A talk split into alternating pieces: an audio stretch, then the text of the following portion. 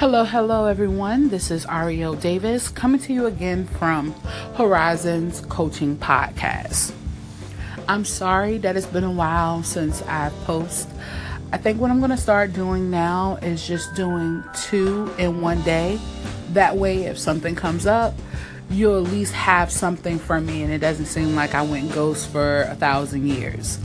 So, let's do side A and side A is about vibes, both personal vibes and professional vibes.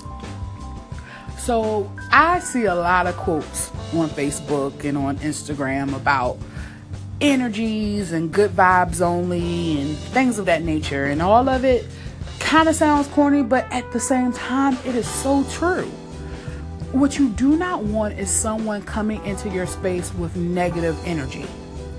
And a lot of times it's people who have a mindset of if I can't do it, why do they feel like they can do it? Or I failed at it before, so I'm to go ahead and I'm to shoot down their dreams because I failed.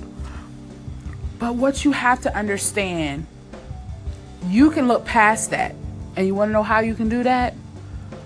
By just killing that vibe off getting it out of your system, pushing it out of your life. You do not have to stay anywhere where you feel uncomfortable. And the worst place to be is somewhere where it's so much negative vibes, so much negative energy that you cannot see any good coming out of it. You could be somewhere, be at a job, and you've worked there for maybe a year. And it seemed cool at first, and then you got a promotion. And the people that you were working with on the same floor could have been there for maybe three years, maybe five years, maybe seven years. And now they're looking like, oh, she got that promotion? Oh, they felt he was good enough to get this job, but I'm not good enough. And then you start hearing things like, man, you know, all they're going to do is use you because the last person that was in that position, they didn't really give them no true power. All they were doing was blah, blah, blah, blah, blah. They were the yes man, they were the yes girl. And then it starts to beat you down because you're thinking, I'm riding this good vibe. It's high, full of energy. I'm happy. I worked hard to get to where I am. And then someone comes around and they start beating it down. And it's all because if someone else is miserable, they don't want to see you happy. That saying is true. Misery loves company. So the more and more someone can get you on their side, the better they feel.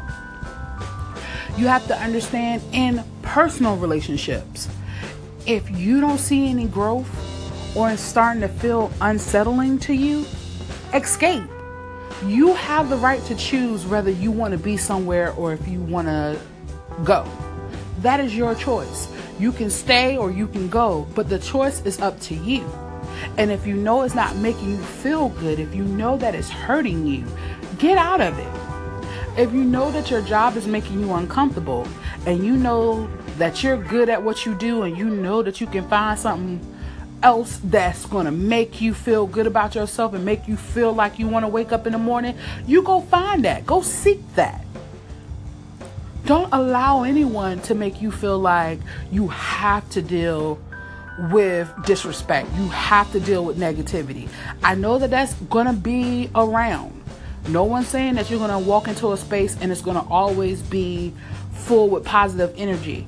But if you can avoid being around negative energy, do that. It's your right to. Don't let anybody kill your vibe.